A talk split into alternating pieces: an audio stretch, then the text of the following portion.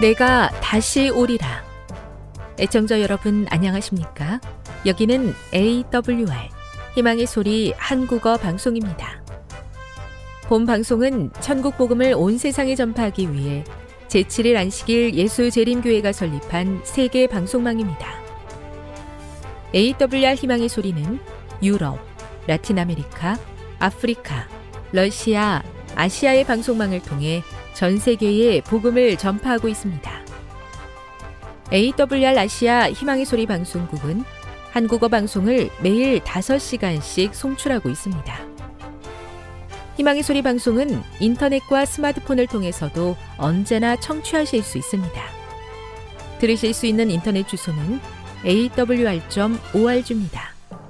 유튜브로는 AWR 코리아로 검색하시면 됩니다. 이 시간 희망의 소리 한국어 방송과 함께 보람있고 유익한 시간 되시기 바랍니다. 내가 다시 오리라. 여기는 AWR 희망의 소리 한국어 방송입니다. 주파수 안내입니다. 괌에서 송출하는 우리 방송은 한국 표준시로 새벽 1시 30분에 11,955kHz로 새벽 2시 30분에 15,530kHz로 새벽 5시에 9,700kHz로 3회에 걸쳐 송출하고 있습니다.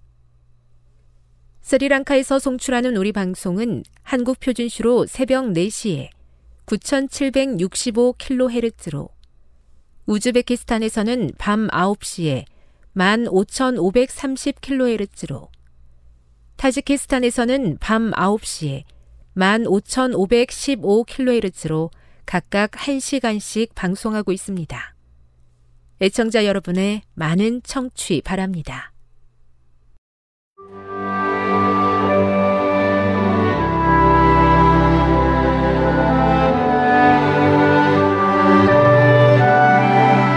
읽어주는 교과 넷째 날 9월 13일 수요일 그러므로 굳게 서서 에베소서 6장 10절에서 20절을 읽으면서 바울이 동사 대적하다, 서다를 사용한 것을 주목하라. 이 단어는 왜 그렇게 중요한가? 바울의 군사적 비유는 고대 전장의 맥락에서 이해해야 한다. 서 있다는 것은 무엇을 의미하는가? 서 있는 자세는 방어 자세일 뿐인가? 위대한 고전 전투 문학에 수록된 출정 연설은 어느 한쪽이 승리하기 위해 반드시 수행해야 하는 세 가지 연속적인 행동을 강조한다. 첫째, 병사들은 적을 만나기 위해 행진해서 적에 가까이 가야 하고, 둘째, 백병전으로 적을 공격하며 굳건히 서서 서 있는 자리를 지키고, 셋째, 마지막으로 적을 물리쳐야 한다.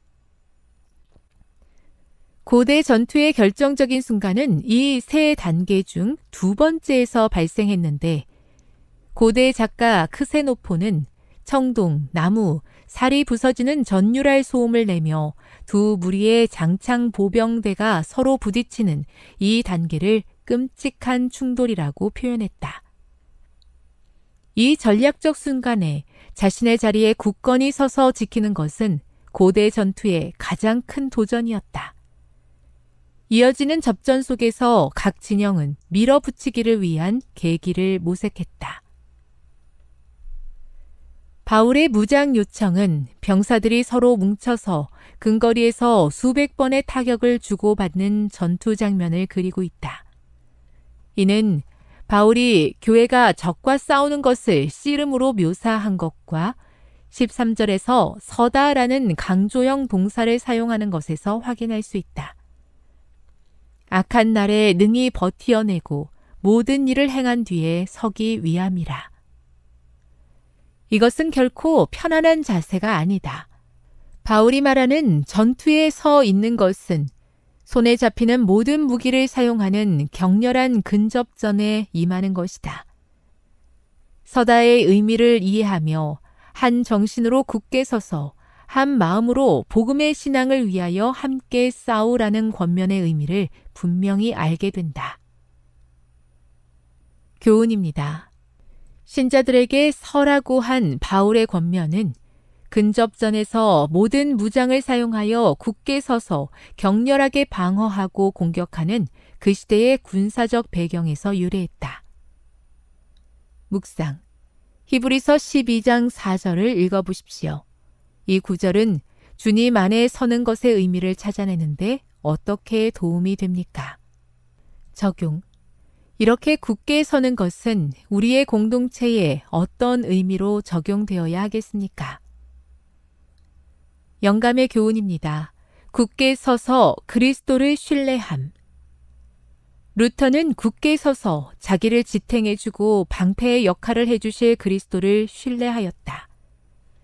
순교자의 믿음과 용기로서 그는 다음과 같이 기록하였다. 이제 어떠한 일이 일어날는지 나는 알지 못하며 구태여 알려고도 하지 않는다. 강풍이 몰아치려면 쳐보라. 나는 두려워하지 않는다. 하나의 나뭇잎도 우리 아버지의 허락 없이는 떨어지지 않는다.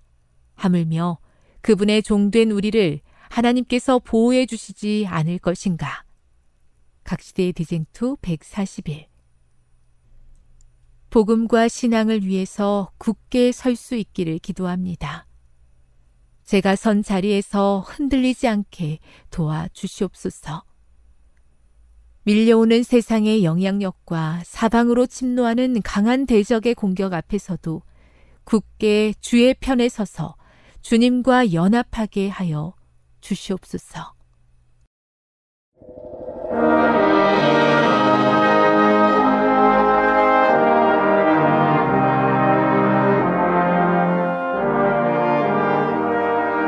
애청자 여러분 안녕하십니까? 하나님의 귀한 말씀으로 감동과 은혜를 나누는 시간입니다. 먼저 하나님의 말씀 누가복음 2장 1절로 14절의 말씀을 읽어드리겠습니다. 이때에 가이사 아구스도가 영을 내려 천하로 다 호적하라 하였으니 이 호적은 구레뇨가 수리아 총독되었을 때에 첫 번 한 것이라. 모든 사람이 호적하러 각각 고향으로 돌아가매. 요셉도 다윗의 집 족속인 고로 갈릴리 나사렛 동네에서 유대를 향하여 베들레헴을 하는 다윗의 동네로 그 정혼한 마리아와 함께 호적하러 올라가니 마리아가 이미 잉태되었더라. 거기 있을 그때에 해산할 날이 차서 맏 아들을 낳아 강부로 싸서 구유에 누였으니 이는 사관에 있을 곳이 없음이러라. 그 지경에 목자들이 밖에서 밤에 자기 양떼를 지키더니 주의 사자가 곁에 서고 주의 영광이 저희를 두루비침에 크게 무서워하는지라. 천사가 이르되 무서워 말라. 보라 내가 온 백성에게 미칠 큰 기쁨의 좋은 소식을 너희에게 전하노라. 오늘날 다윗의 동네에 너희를 위하여 구주가 나셨으니 곧 그리스도 주시니라. 너희가 가서 강보에 쌓여 구유에 놓인 아기를 보리니 이것이 너희에게 표적이니라 하더니 호련히 허다한 천군이 그 천사와 함께 있어 하나님을 찬송하여 가로되 지극히 높은 곳에서는 하나님께 영광이요 땅에서는 기뻐하심을 입은 사람들 중에 평화로다 하니라. 저는 오늘 이 말씀을 중심으로 우리를 위하여 구주가 오심 이런 제목의 말씀을 준비해 보았습니다. 영광의 하늘 왕께서 자기를 낮추시고 사람의 몸으로 이 땅에 오셨습니다. 예수님의 이 땅에서의 환경은 실로 험악하기 그지 없었습니다. 왜 그랬을까요? 왜 하늘의 왕께서 이 땅에 오시는데 그것도 영광스러운 하나님의 모습이 아닌 사람의 모습으로 이 땅에 오시는데 환경마저 이렇게 험악하고 열악한 환경으로 오셨을까요? 그렇습니다. 그분이 이렇게 비참하고 열악한 환경을 택하신 것은 그분의 영광이 가리워진 것은 겉으로 드러나는 외향의 위험이 세상 사람들의 주목거리가 되지 않도록 하기 위함이었습니다. 예수님은 겉으로 드러나는 모든 외적인 화려함, 장식을 피하셨습니다. 그 이야기는 이미 이사야가 예수님의 탄생 수백 년 전에 이렇게 기록을 했습니다. 이사야 53장 2절. 그는 주 앞에서 자라나기를 연한 순 같고 마른 땅에서 나온 줄기 같아서 고운 모양도 없고 풍채도 없은즉 우리의 보기에 흠모할 만한 아름다운 것이 없도다. 이렇게 예수님은 사람들 보기에 무엇인가 끌어당길 만한 매력적인 것이 없었습니다. 사실 예수님은 마음만 먹으면 이 땅의 그 누구보다도 더 요란스럽게 휘황찬란하게 오실 수 있으셨습니다. 왕의 아들 혹은 어느 부잣집에서 출생할 수도 있으셨습니다. 그런데 그 모든 것을 마다하고 예수님은 흠모할 만한 아름다움 없이 이 땅에 오셨습니다. 그 이유를 시대의 소망 가운데서 이렇게 표현하고 있습니다. 재물, 세상의 명예, 인간적인 위대함은 결코 영혼을 사망에서 건져낼 수 없다. 그렇습니다. 예수님은 어떤 세속적인 성질의 매혹물로 사람을 당신의 편으로 이끌려 하지 않았습니다. 그분은 오직 하늘의 진리를 사모하고 그리워하는 사람들을 진리의 말씀으로 품에 안기를 원하셨습니다. 사실 이스라엘 백성들은 까마득하게 잊고 있었지만 메시아, 이 땅의 죄인들을 구원하실 메시아의 품성 역시 이사에서는 이렇게 예언해 놓았습니다. 이사야 53장 3절 5절 그는 멸시를 받아서 사람들에게 실어버린 바 되었으며 간고를 많이 겪었으며 질고를 아는 자라 마치 사람들에게 얼굴을 가리우고 보지 않음을 받는 자 같아서 멸시를 당하였고 우리도 그를 귀히 여기지 아니하였도다. 그는 실로 우리의 질고를 지고 우리의 슬픔을 당하였거늘 우리는 생각하기를 그는 징벌을 받아서 하나님에게 맞으며 고난을 당한다 하였노라. 그가 찔림은 우리의 허물을 인함이요 그가 상함은 우리의 죄악을 인함이라. 그가 징계를 받음으로 우리가 평화를 누리고 그가 채찍에 맞음으로 우리가 나음을 입었도다. 이런 예수님이 사람의 몸으로 이 땅에 탄생하신 것입니다. 우리를 구원하기 위하여 태어나신 것입니다. 여러분, 한 집안에 아이가 태어난다는 것이 얼마나 행복하고 신비로운 것인지 아십니까? 이미 결혼해서 자녀를 생산하신 분들은 그 기쁨과 행복, 신비함을 맛보았을 것이며 아직 결혼을 해보지 못하신 분들은 장차 그 경험을 하게 될 것인데요. 저는 1990년 6월 4일의 그 벅찬 감동과 정신없던 날을 또렷하게 기억하고 있습니다. 그날이 무슨 날이었기에, 무슨 날이었기에 그렇게 저는 벅찬 감동과 행복을 지금까지 간직하고 있을까요? 이미 짐작하시겠지만 그날은 우리 집에 하나님의 축복으로 큰 아들이 태어난 날입니다. 그날 일요일 오후 2시경 저희 집에 첫 아들이 태어났습니다. 2kg밖에 안 되는 아들이 태어났습니다. 병원에서 의사가 예고해준 날보다 무려 한 달이나 먼저 아홉 달 만에 태어났습니다. 그래서 정상적인 아이들보다 거의 1kg을 적게 이 땅에 태어났습니다. 의사는 말하기를 이 아이가 정상적인 아이로 자라기 위해서는 각별한 주의가 요망된다고 이야기했습니다. 무려 3주일을 병원의 인큐베이터에서 보내야 할 만큼 연약한 아기였습니다. 그런 아이가 이 땅에 태어나던 날, 저는 교회 청년들과 새벽 기도를 마치고 아침 운동을 했습니다. 그렇게 운동을 마치고 거의 9시가 다 되어서 집에 들어왔는데 아내가 사택 계단에 쪼그려 앉아서 울고 있는 것입니다. 이유는 배가 너무도 아프다는 것입니다. 임신을 해서 이미 아홉 달을 넘겨가고 있던 27의 젊디 젊은 세댁은 출산이 가깝다는 것을 생각지도 않고 있었습니다. 그리고 아직도 의사가 이야기해준 산후 예정일은 한 달이나 남았습니다. 그런데 지난 저녁 시간부터 배가 아파도 지금까지 참고 있었는데 지금은 너무나 많이 아프다는 것입니다. 그래서 부랴부랴 아내를 차에 태워 병원에 갔더니 의사 선생님이 호통부터 치시는 것입니다. 왜 병원에 이제 데려왔느냐는 것입니다. 벌써 양수가 터져서 말라버렸다는 것입니다. 그리고 빨리 해산을 해야 하니 준비하라는 것입니다. 의사 선생님과 또 간호사들이 분주히 움직입니다. 저는 어찌할 바를 몰랐습니다. 이제 갓 27살 된 아직 아빠가 되기에는 어딘가 부족해 보이는 사람에게 출산 준비물을 챙겨 오라는데 어디서 무엇을 어떻게 해야 할지 눈앞이 캄캄했습니다. 그렇게 교회 어른 집사님들에게 이것저것 물어서 챙겨가지고 다시 병원에 갔더니 잠시 후에 간호사 선생님이 작은 아기 하나를 가슴에 안고 나와서 보호자를 부르는 것입니다. 박경란 씨 보호자분, 박경란 씨 보호자분. 그래서 얼떨결에 네 하고 달려갔습니다. 그랬더니 저를 보고 간호사 선생님이 웃으며 이야기를 했습니다. 여기 장군감 멋진 아들입니다. 아들에게 이야기 한마디 해주세요. 그리고서는 손가락이 다섯 개씩 맞는지 발가락이 다섯 개씩 맞는지 하나하나 확인을 시켜 주었습니다. 아이고 그 쬐끄맣고 앙증맞은 손가락 발가락이 얼마나 귀엽고 이쁘던지 그런데 얼굴은 터진 양수에 퉁퉁 불어서 그런지 별로 이뻐 보이지 않아서 잠시 고민이 되었습니다. 과연 이놈이 커서 다른 아이들처럼 가방 메고 학교에 다니고 여자친구도 사귈까 고민이 되었습니다.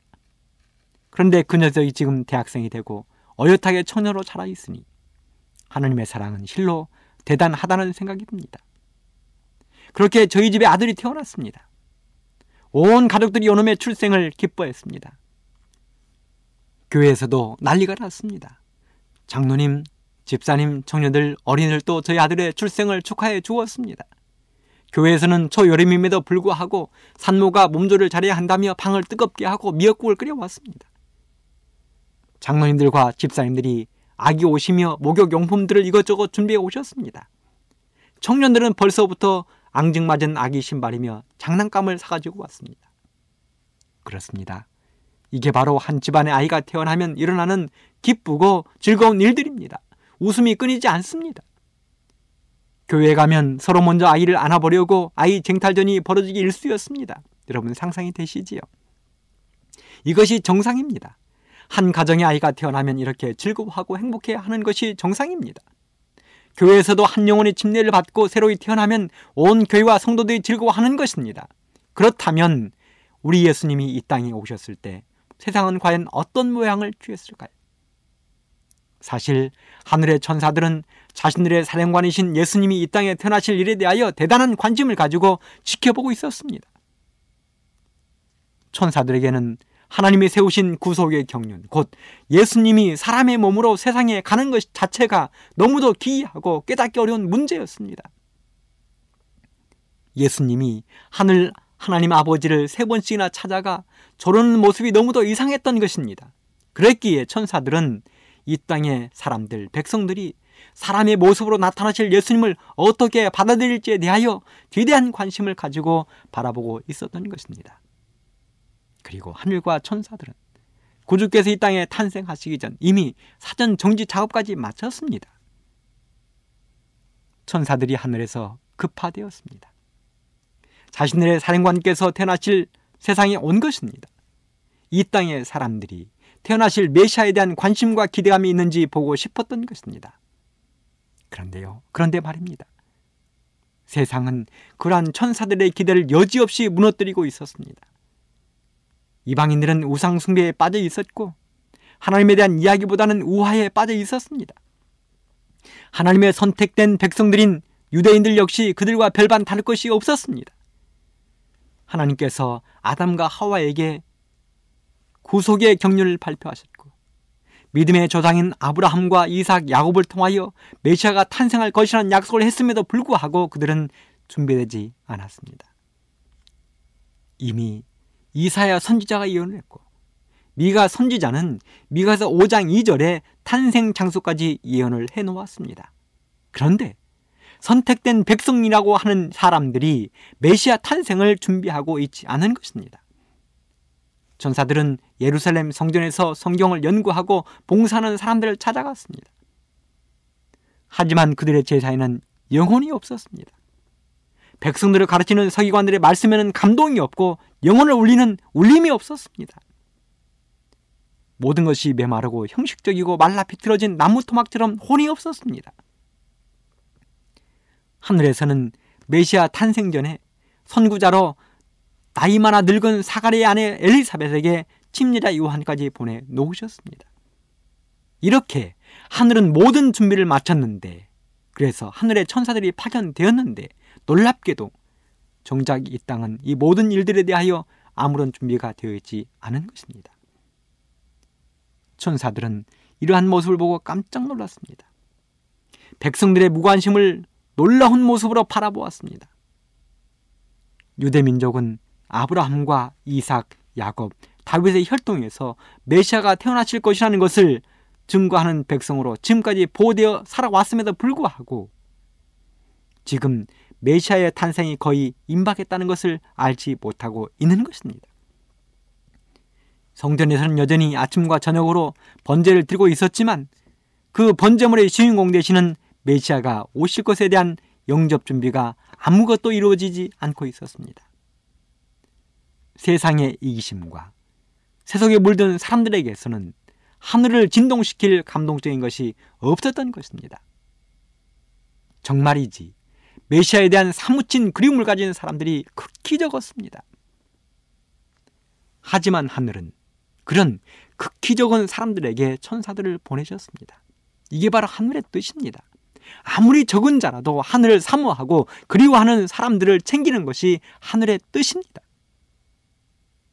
바로 그런 사람들을 위해 지금 약속된 메시아 예수 그리스도께서 때가 참에 오시려 하는 것입니다. 모든 것이 준비되었습니다. 온 세상은 로마라는 한 나라의 지배하에 놓이고 언어는 통일되어 있었습니다. 그리고 마침내 당시 로마의 황제였던 가이사 아우구스도는 모든 사람들에게 호정령을 내렸습니다. 물론 황제는 로마를 재정적으로 튼튼히 하기 위하여 호정령을 내려 인구 조사를 하고 세금을 거두려 했지만 이 호정령에 따라 다윗의 후손이었던 요셉이 자기의 고향 베들레헴을 찾아가게 된 것입니다. 요셉은 이미 정혼한 아내 마리아를 데리고 천혜의 몸으로 성령으로 잉태되어 만삭이 된 아내를 낙에 태워 힘든 여행길에 나섰습니다. 그가 살던 나사렛을 떠나 먼 길 베들레헴으로 여행을 떠나게 된 것입니다. 선지자 미가는 미가서 5장 2절에 이렇게 기록했습니다. 베들레헴 에브라다야 너는 유다 족속 중에 작을지라도 이스라엘을 다스릴 자가 네게서 내게로 나올 것이라. 그의 근본은 상고의 태초이니라. 그렇습니다. 이 예언과 약속에 따라 예수님은 베들레헴에 태어나실 것이었습니다. 없는 사람. 그래서 나사렛에서 베들레헴까지 가는 여행도 벅찼던 요셉이 그들의 집을 떠나 다윗성이 있었던 베들레헴을 향하여 가는 것입니다. 얼마나 힘들고 고달팠을까요? 낮에 뜨거운 태양과 밤에 차가움은 그들의 여행을 힘들게 했을 것입니다. 하지만 그 고된 여행에 또 다른 여행자들이 있었으니 바로 하늘 천사의 무리들이었습니다. 하늘 천사의 무리들은 행여 이 여행이 잘못될까 고심고심하며 동행했습니다. 이미 만삭된 마리아에게 행여 잘못된 일이 일어나지 않도록 그들은 마리아를 태운 나귀의 발걸음에 깊은 신경을 썼을 것입니다. 요셉이 졸다가 고삐를 놓치지 않도록 마리아가 졸다가 나귀에서 떨어지지 않도록 신경을 썼을 것입니다. 그들은 그렇게 오랜 여행을 마치고 마침내 왕가의 고향이요 자신의 고향인 베들레헴에 도착했습니다. 하지만 왕가의 후손이 자신의 고향에 돌아왔지만 그들을 반겨주는 곳 사람은 어디에도 없었습니다. 아니 알아봐주는 사람은 없어도 좋으니 피곤하고 지친 몸을 누일 곳이라도 있었으면 좋겠지만 없었습니다. 그래서 피곤한 두 부부는 다윗성 베들레헴에서 쉴 곳을 얻기 위하여 성의 동편 끝까지 좁은 길을 헤매며 그날 밤에 휴식처를 찾았지만 쉴 만한 장소를 찾지 못했습니다. 우리 연약한 사람들을 위해서는 쉴 만한 묵가를 준비하시고 먹을 양식을 준비하신 하나님께서 이 땅에 오셨지만 그는 쉴 만한 잠자리 하나도 얻지 못하신 것입니다. 그렇게 두 부부는 거의 쓰러져가는 몸을 이끌고 온 성을 헤맸지만 쉴 곳을 찾지 못했습니다. 붐비는 사람들로 인하여 크고 작은 여관방은 먼저 온 사람들로 빈자리가 없었습니다. 설상가상으로 반삭에 마리아는 진통이 찾아오기 시작했습니다. 잘못하다가는 길거리에서 해산하게 될 것이었습니다. 그렇게 하늘의 메시아께서 이 땅에 태어나려 하는 긴박한 시간에 쉴 자리마저 없었습니다. 아, 이것이 오실 메시아를 맞이하는 이 땅의 잔인하고 냉정한 모습이었습니다. 바로 그때 이런 안쓰러운 마리아의 모습을 바라본 여관 주인이 이름 없는 여관 주인이 요셉과 마리아에게 한 가지 제안을 했는데 그 제안은 바로 우리 집에 비록 방은 없지만 허름한 마국간이 있는데 그곳에서라도 쉬어 가시구리요 하는 제안이었습니다. 그리하여 마침내 요셉과 마리아는 허름한 마국간 짐승들의 거친 숨소리가 들려오는 허름한 마국간에 쉴 자리를 마련하게 된 것입니다. 그리고 그곳에서 세상의 구주께서 탄생하셨습니다. 세상에 이 땅에 못 먹고 헐벗은 사람도 아기를 낳으려 할 때에는 이렇게까지 비참하지 않습니다. 그래도 차가운 바람과 한기를 막아줄 방 한 칸이라도 있는 곳에서 아기를 얻는 것이 도리입니다. 그런데 하늘의 하나님은 그런 방 한 칸의 배려도 없이 차가운 마옥간에서 출생하게 된 것입니다. 이 모습을 바라고 있던 하늘 천사들의 무리는 얼마나 애가 타고 속이 끓었을까요? 자신들의 사령관이 이 땅에 오셔서 왕의 대접을 받고 화려 찬란한 왕궁에서 태어나도 한참 모자를 파네. 세상에 마법관에서 출생이 뭐란 말입니까? 하늘이 놀래고 온 산천 초목이 놀랄 만한 일이 발생한 것입니다. 거기다가 이 땅 어느 누구 하나 예수님의 탄생을 기다려주는 사람이 없고 찾아와주는 사람도 없었습니다. 그렇게 천사들이 당황해 하고 있을 때 그래도 천사들 조금이라도 위로하는 무리들이 있었습니다. 그들은 바로 차가운 저녁 공기를 맞으며 베들레헴의 들판에서 양을 치던 목자들이었습니다. 양들이 하루의 피곤을 풀기 위해 깊이 잠든 시간 목자들은 하나둘 모닥불 주변으로 모여들었습니다. 그리고 이야기를 나누기 시작했습니다. 처음에는 양들에 대한 이야기였습니다. 다음에는 집안 이야기였습니다. 그 다음에는 친구들 이야기였습니다. 그러다가 점점 밤이 깊어지면서 그들은 자연스럽게 이 땅에 태어나실 메시아에 대한 이야기를 하기 시작했습니다. 누가 먼저 이 이야기를 꺼냈는지는 모르지만 그들은 어느덧 이 땅에 오실 메시아 이야기를 하고 있는 것입니다. 어쩌면 그들은 어깨너머로 들은 이야기를 했을 것입니다. 그 이야기는 바로 미가서 5장 2절. 메시아는 바로 이곳 베들레헴에서 탄생할 것이라는 이야기를 했을 것입니다. 그렇게 그들은 밤이 깊어가는 줄도 모르고 하늘의 안테나를 고정시킨 후 구주 이야기로 시간을 보내고 있었습니다. 이 모습을 바라보는 천사들은 기뻤습니다. 행복했습니다. 답답했던 마음이 조금은 풀리는 것 같았습니다.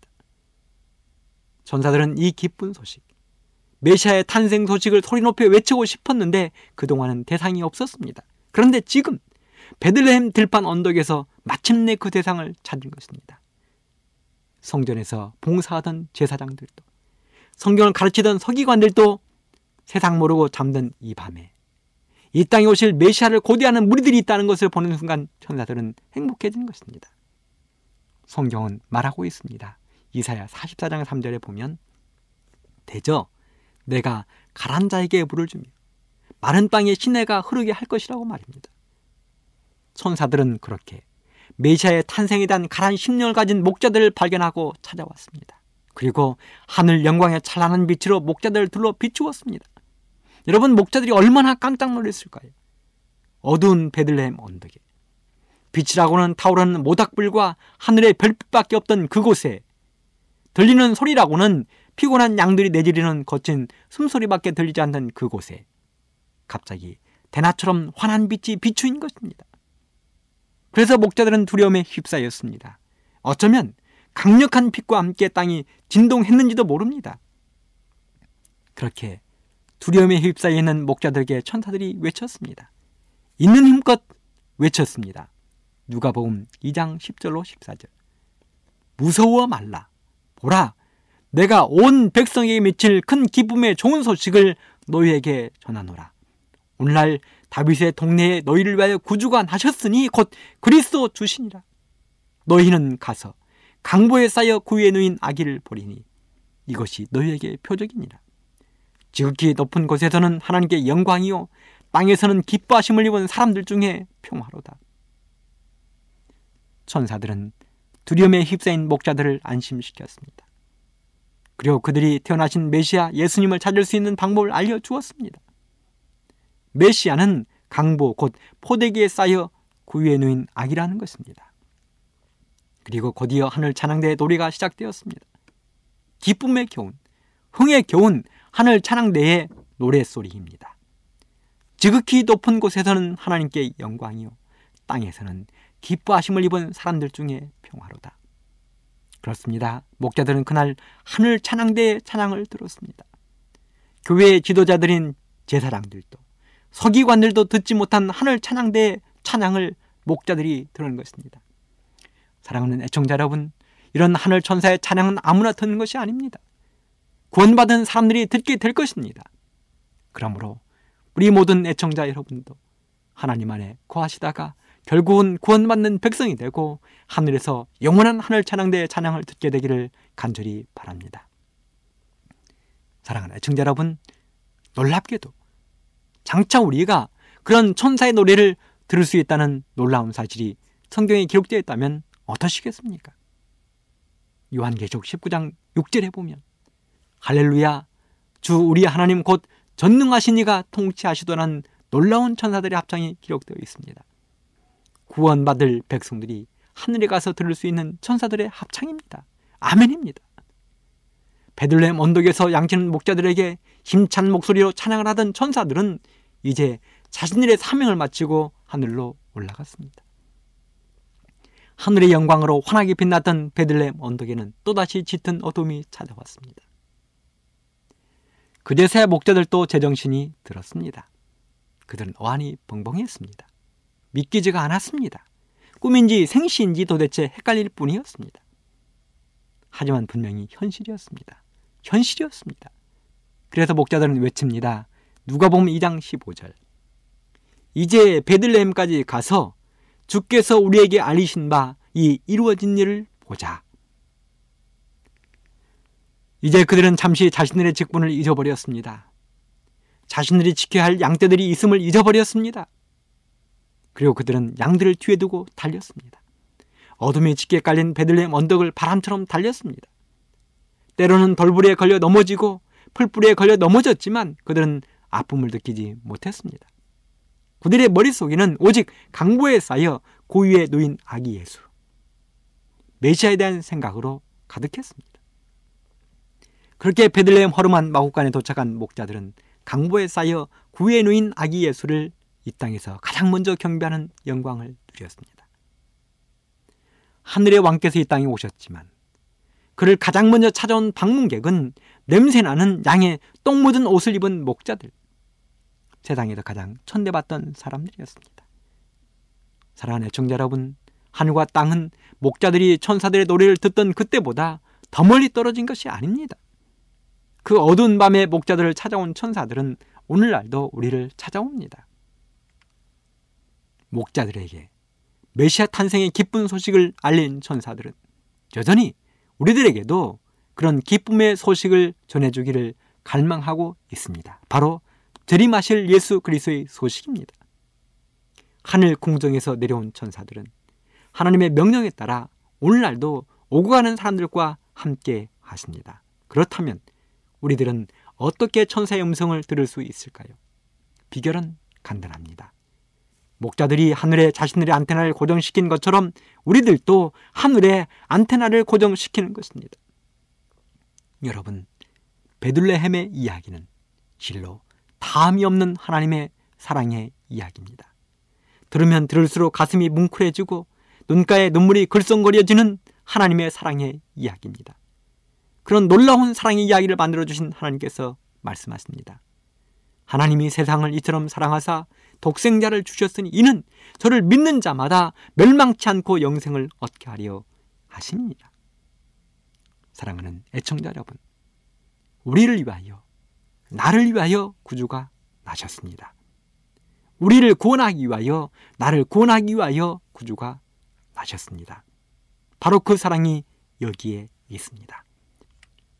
그런 놀라운 예수님의 사랑에 반응하여 여러분 모두와 제가 예수님을 영원한 개인의 구주로 모시게 되기를 간절히 바라면서 오늘 이 시간을 마치도록 하겠습니다. 지금 여러분께서는 AWR 희망의 소리 한국어 방송을 듣고 계십니다.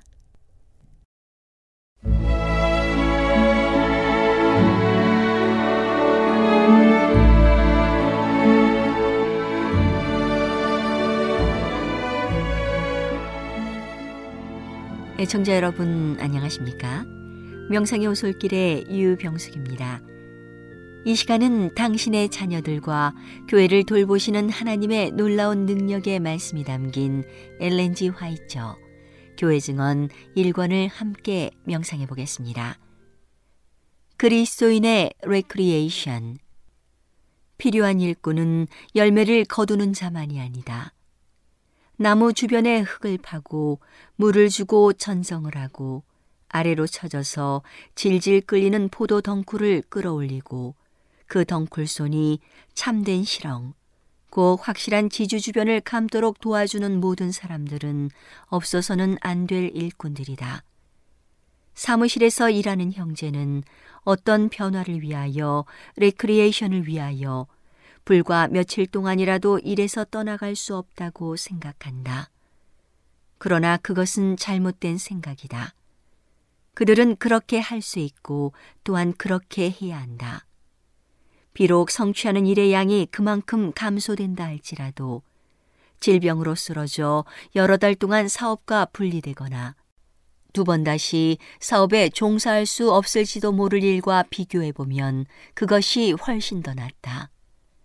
나의 남편은 사교적인 기쁨을 위하여 시간을 보내는 것을 잘못된 것으로 여겼다. 그는 휴식을 취할 수가 없었다. 그는 휴식을 취하면 사무실에서 진행되는 사업이 손해를 입을 것이라고 생각했다.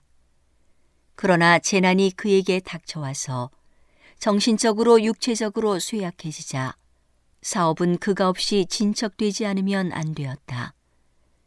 나는 사무실에서 중요한 일에 종사하고 있는 형제는 계획을 달리하고 변화를 초래하기 위한 방침을 세워야 할 것을 보았다. 더 큰 도움이 필요하면 도움을 얻고 끊임없이 갇혀서 정신 노동으로 고생하는 자는 거기서 벗어나는 길을 얻도록 하라. 그들은 집회에 참석해야 한다. 그들은 걱정에서 벗어나고 형제와 정의를 나누고 그들과의 교제와 집회의 축복을 즐길 필요가 있다. 그리하면 그들은 참신한 사상을 얻고 그들의 지친 힘은 새 생명으로 깨우쳐질 것이다. 그들은 맡은 일을 수행하기 위하여 훨씬 더 나은 자격을 갖추어 일터로 돌아올 것이다. 그들이 사업의 필요를 더 잘 이해하게 될 것이기 때문이다. 여러 곳에 흩어져 있는 형제여, 그대들은 이 문제에 대하여 잠자고 있는가? 그대들의 마음은 그대들이 사랑하는 하나님의 일꾼 중 어떤 사람이 쓰러지는 것을 보고 용기를 잃어야만 하는가? 이 사람은 교회의 재산이다. 그대들은 그들이 무거운 짐에 눌려 죽도록 내버려 두겠는가? 나는 그대들에게 일에 대한 생각을 달리하도록 그들에게 충고해 주기를 호소하는 바이다. 나는 우리가 당한 쓰라린 경험이 사무실에서 일하는 형제 중 어떤 사람에게도 결코 닥치지 않도록 하나님께 기도한다. 특별히 나는 시 형제를 돌봐주도록 부탁하는 바이다. 그가 공기, 생명을 주는 하늘의 공기가 부족해서 죽어야 할 것인가? 그가 따르고 있는 길은 진정으로 그의 생명을 단축시키는 길이다. 실내에 갇혀 있기 때문에 그의 피는 더러워지고 느리게 흐르며 가는 혼란 상태가 된다. 심장의 기능도 정상이 아니다. 그가 스스로를 위하여 어떤 변화를 이루지 않으면 천연이 그 일에 직접 관여할 것이다. 천연은 피에서 불순물들을 제거해버리고 육체의 조직을 해방시키고자 크게 시도할 것이다. 그것은 또한 모든 생명력을 동원하여 일을 하게 되고 온 조직은 혼란해질 것이다. 이런 모든 일 때문에 마비 혹은 일열이 초래될 수도 있다. 그가 이런 위기에서 회복되려면 그의 시간적 손실은 클 것이다. 그러나 회복의 가망은 매우 적다. 만일 시 형제를 각성시킬 수 없다면 현대 진리의 사업을 사랑하는 형제여. 나는 루터의 친구가 그를 빼앗아 간 것처럼 그대들이 시 형제를 빼앗아 가므로 그의 일에서 떠나게 하도록 권유하는 바이다. 위의 사실을 기록한 일에 나는 요한계시록 연구의 대부분이 그 저자의 낮 동안의 일이 끝난 후에 밤에 기록되었다는 사실을 알게 되었다. 이것은 나의 남편이 걸어간 길인데 나는 그 같은 자살 행위에 대하여 항의하는 바이다. 내가 말한 형제, 사무실에 매우 답답하게 갇혀 있는 형제가 집회에 참석하고 레크레이션의 기회를 갖도록 하는 것도 똑같이 하나님의 사업을 하고 있는 것이다. 그들은 최선의 상태로 사업에 헌신할 수 있는 육체적 건강과 정신적 힘을 보존할 수 있을 것이다. 그들이 삯을 벌고 있지 않기 때문에 마음의 부담을 느끼도록 방치되어서는 안 된다. 그들의 봉급은 계속 지급되어야 하고 그들은 아무런 부담을 느끼지 않아야 한다. 그들은 큰 일을 하고 있는 것이다. 배틀 크릭에 대한 추측. 1865년에 나는 어떤 사람이 질투의 감정으로 배틀 크릭에 있는 교회에 대하여 경솔하게 말하는 것을 아무렇지 않게 생각하고 있는 것을 보았다. 그 어떤 사람은 그곳에서 진행되고 있는 모든 일을 의심의 눈으로 바라보고 배틀크릭의 평판을 나쁘게 하는데 이용할 수 있는 것을 확보할 수 있을 때 기뻐 날뛰는 것 같다. 하나님께서는 그런 정신과 그런 행동을 기뻐하지 않으신다. 널리 흩어져 있는 우리의 교회는 어떤 근원에서 그들의 진리의 빛과 지식을 얻는가? 배틀크릭에 본부를 둔 하나님께서 정하신 수단을 통하여 얻게 되었다. 사업의 짐은 누가 지고 있는가? 배틀크릭에서 열렬하게 활동하고 있는 사람이 지고 있다. 오늘은 당신의 자녀들과 교회를 돌보시는 하나님의 놀라운 능력의 말씀이 담긴 엘렌지 화이처 교회 증언 1권을 함께 명상해 보았습니다. 명상의 오솔길이었습니다.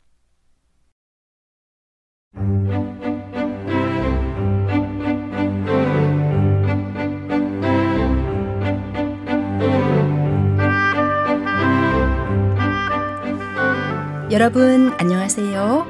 신비한 자연에서 몇 가지 주제를 골라 소개해 드리는 아름다운 세계 시간. 저는 진행의 송은영입니다. 극락조는 참새목, 극락조과에 속하는 조류를 총칭합니다. 다른 말로는 풍조나 풍조과라고도 하는데 대부분 세계에서 두 번째로 큰 섬인 뉴기니와 그 인근 도서에서 서식하고 일부는 말루쿠 제도와 오스트레일리아 동부 지역에서 찾아볼 수 있습니다. 극락조는 14개 속에 41종으로 이루어져 있으며 파푸아 뉴기니의 상징으로 사용됩니다. 극락조는 참새만한 데서 비둘기만한 것까지 크기가 다양하며 긴 부리와 꽁지끼리 때문에 전체 길이가 1미터나 되는 종류도 있습니다. 극락조의 모양과 빛깔은 종에 따라 다른데 온 몸이 검은색으로 암수가 같은 빛깔인 것과 암수가 다른 빛깔로 수컷만 검고 특수한 장식깃을 가진 것, 암컷은 수수하지만 수컷은 화려하고 장식깃을 가진 것 등이 있습니다. 극락조는 특이한 구의 행동을 하기로 아주 유명한 새인데 극락조 수컷은 나뭇가지 잎을 몽땅 뜯어버리거나 낙엽을 깨끗하게 청소해서 무대를 만든 뒤에 여러 가지 동작으로 춤을 추고 암컷은 무대마다 차례차례 들러 마음에 드는 상대를 고릅니다. 교미를 마친 암컷은 무대를 떠나 단독으로 둥지를 틉니다. 극락조는 우거진 숲에 살면서 열대 과일을 먹지만 가끔 곤충이나 작은 동물들을 먹기도 합니다. 극락조가 유럽에 처음 소개된 것은 16세기 페르디난드 마젤란의 세계 일주 항해를 통해서였습니다. 선원들은 뉴기니 섬에서 수백 킬로미터 이상 떨어진 동남아시아에서 날개와 다리가 없는 극락조 가죽을 얻었는데 안토니오 피가페타는 그 새가 천상에 살기 때문에 날개와 다리가 없다는 설명을 현지인에게서 들었다고 합니다. 이때부터 이 새는 유럽의 극락조로 알려졌습니다. 칼 폰 린네는 큰 극락조에 학명 페라디세아 아포다를 붙였는데 이는 다리가 없는 천상의 새란 뜻입니다. 극락조 중에서도 어깨거리 극락조는 뉴기니의 해발 1000m 이상의 높은 지대에 분포하며 몸의 길이는 약 26cm에 다른 극락조가 을에 그렇듯 같은 종의 두 성이 생식기 이외의 다른 부분에서도 또 다른 특징을 보이는 성적 이형성이 매우 심합니다. 수컷은 검은색이며 머리 위쪽과 가슴 깃털은 청록색이고 등과 목 밑에 망토와 같은 깃털이 있습니다. 암컷은 갈색 얼룩무늬가 존재합니다. 어깨거리 극락조 혹은 최고 극락조의 가장 큰 특징은 수컷이 암컷에게 구애할 때의 모습과 검은 깃털입니다. 수컷은 먼저 큰 소리를 내어 암컷을 부르고 난 뒤 암컷이 가까이 다가오면 등의 검은 깃털과 가슴의 청록색 깃털을 펼쳐 깔때기 모양으로 만든 다음 깡충깡충 뛰며 춤을 춥니다. 하지만 암컷은 보란 듯이 15마리에서 20마리의 구애를 거부한 후에 수컷을 선택합니다. 이런 독특한 구애 방법을 가진 이유는 암컷의 개체 수가 적고 수컷의 경쟁이 치열하기 때문인데 구애가 아니고 협박 같은 느낌이 들 만큼 절실합니다. 날개를 펴면 타원형의 마치 스마일 마크 같은 웃는 얼굴 무늬를 펼쳐 보이는 것으로 유명한 어깨걸이 극락조는 화려한 색과 함께 부자연스러워 보일 정도로 칠흑 같은 검은 몸빛이 특징입니다. 지구에서 가장 검은 새로 불리는 이 새의 비밀이 최근 들어서야 풀렸는데 다코타 메코이 하버드대 생물학과 연구원 팀은 전자현미경과 컴퓨터 단층 촬영 기술을 이용하여 어깨거리 극락조와 풍조 등 검은새 다섯 종의 깃털 나노 구조를 세밀하게 밝히고 이들의 빛 흡수율을 측정하여 그 결과를 학술지 네이처 커뮤니케이션스에 발표했습니다. 연구 결과에 따르면 이 새들의 깃털은 마치 전파를 흡수하는 스텔스기처럼 가시광선을 거의 전부 흡수하는 것으로 드러나 빛 흡수율이 최고 99.95%에 이르렀습니다. 보통 검은새나 동물들은 많아야 95에서 97%의 빛을 흡수하는 데 비해 극단적으로 높은 수치입니다. 연구원 팀은 이렇게 빛을 많이 흡수하는 이유에 대한 해결의 실마리를 깃털의 구조에서 찾았습니다. 어깨거리 극락조의 깃털은 100만 분의 1미터인 마이크로미터 크기의 미세한 잔가지가 마치 나뭇가지처럼 엉킨 형태입니다. 여기에 각도를 바꿔가면서 빛을 쪼여 실험한 결과 빛이 가지 내부에 갇히면서 거의 빠져나오지 못하는 것으로 드러났습니다. 이는 일종의 빛의 감옥인 셈으로 메코이 연구원은 수컷은 암컷을 사로잡기 위해 몸 일부의 화려한 색을 부각시키려 더 짙은 검은색을 지닌다고 말했습니다. 수컷의 깃털은 뉴기니 원주민들의 장식품에서 매우 중요한 재료로 여겨집니다. 이후 유럽인들이 극락조 가죽을 무역할 때 특히 주목하기도 했습니다. 로에스 여섯 깃털 극락조 혹은 꼬리 비녀 극락조 역시 검은 얼굴색의 형광색 눈과 입이 웃는 얼굴처럼 보입니다. 이 화려하고 놀라운 새도 호주 북쪽 남태평양의 뉴기니 섬에서만 발견되며 빛의 99% 이상을 흡수합니다.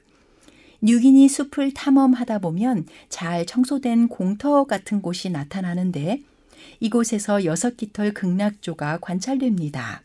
로에스라는 이름은 뉴기니 지역을 개척한 선교사 윌리엄 조지 로에스 목사에게서 따왔습니다.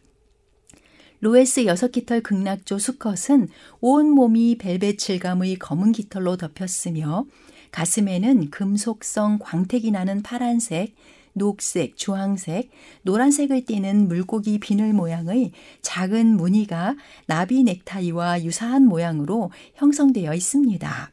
머리에는 귀 후비개 모양으로 장식된 와이어 형태의 벼이 6개 달려 있습니다. 또한 눈은 밝은 파란색으로 나타나고 암컷에게 구애할 때는 특별한 형태로 변환합니다. 암컷은 어두운 갈색 깃털로 덮였으며 머리와 날개 끝부분은 푸른색이 도는 검은색을 띱니다. 수컷은 매일 암컷이 앉게 될 가지에서 무대를 내려다보며 청소하고 암컷에게 보여줄 춤을 반복해서 연습합니다. 암컷은 관중석에 앉아 이곳저곳을 까다롭게 둘러봅니다.